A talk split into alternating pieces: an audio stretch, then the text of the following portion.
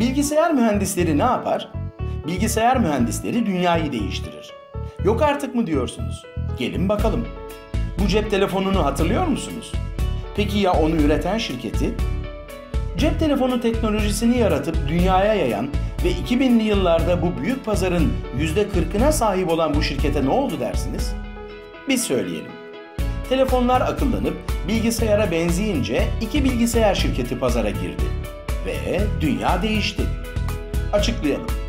Telefon bilgisayar gibi donanım ve yazılımdan oluşur.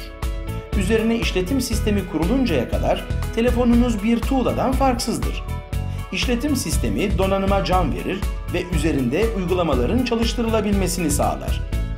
Yazılım geliştirmenin donanım geliştirmekten çok daha kolay olduğunu düşünüyorsanız bu konuda Nokia ile aynı ölümcül hatayı yapıyor olursunuz. Donanım konusunda uzman olan Nokia, telefonları için bir işletim sistemi geliştirmişti. Ancak ortaya çıkan işletim sistemi gerek performans gerekse üzerinde uygulamaların geliştirilmesine verdiği destek açısından o kadar kötüydü ki tutmadı. Açığı gören iki bilgisayar şirketi işletim sistemleriyle pazara girip telefon sektörünü alt üst ettiler.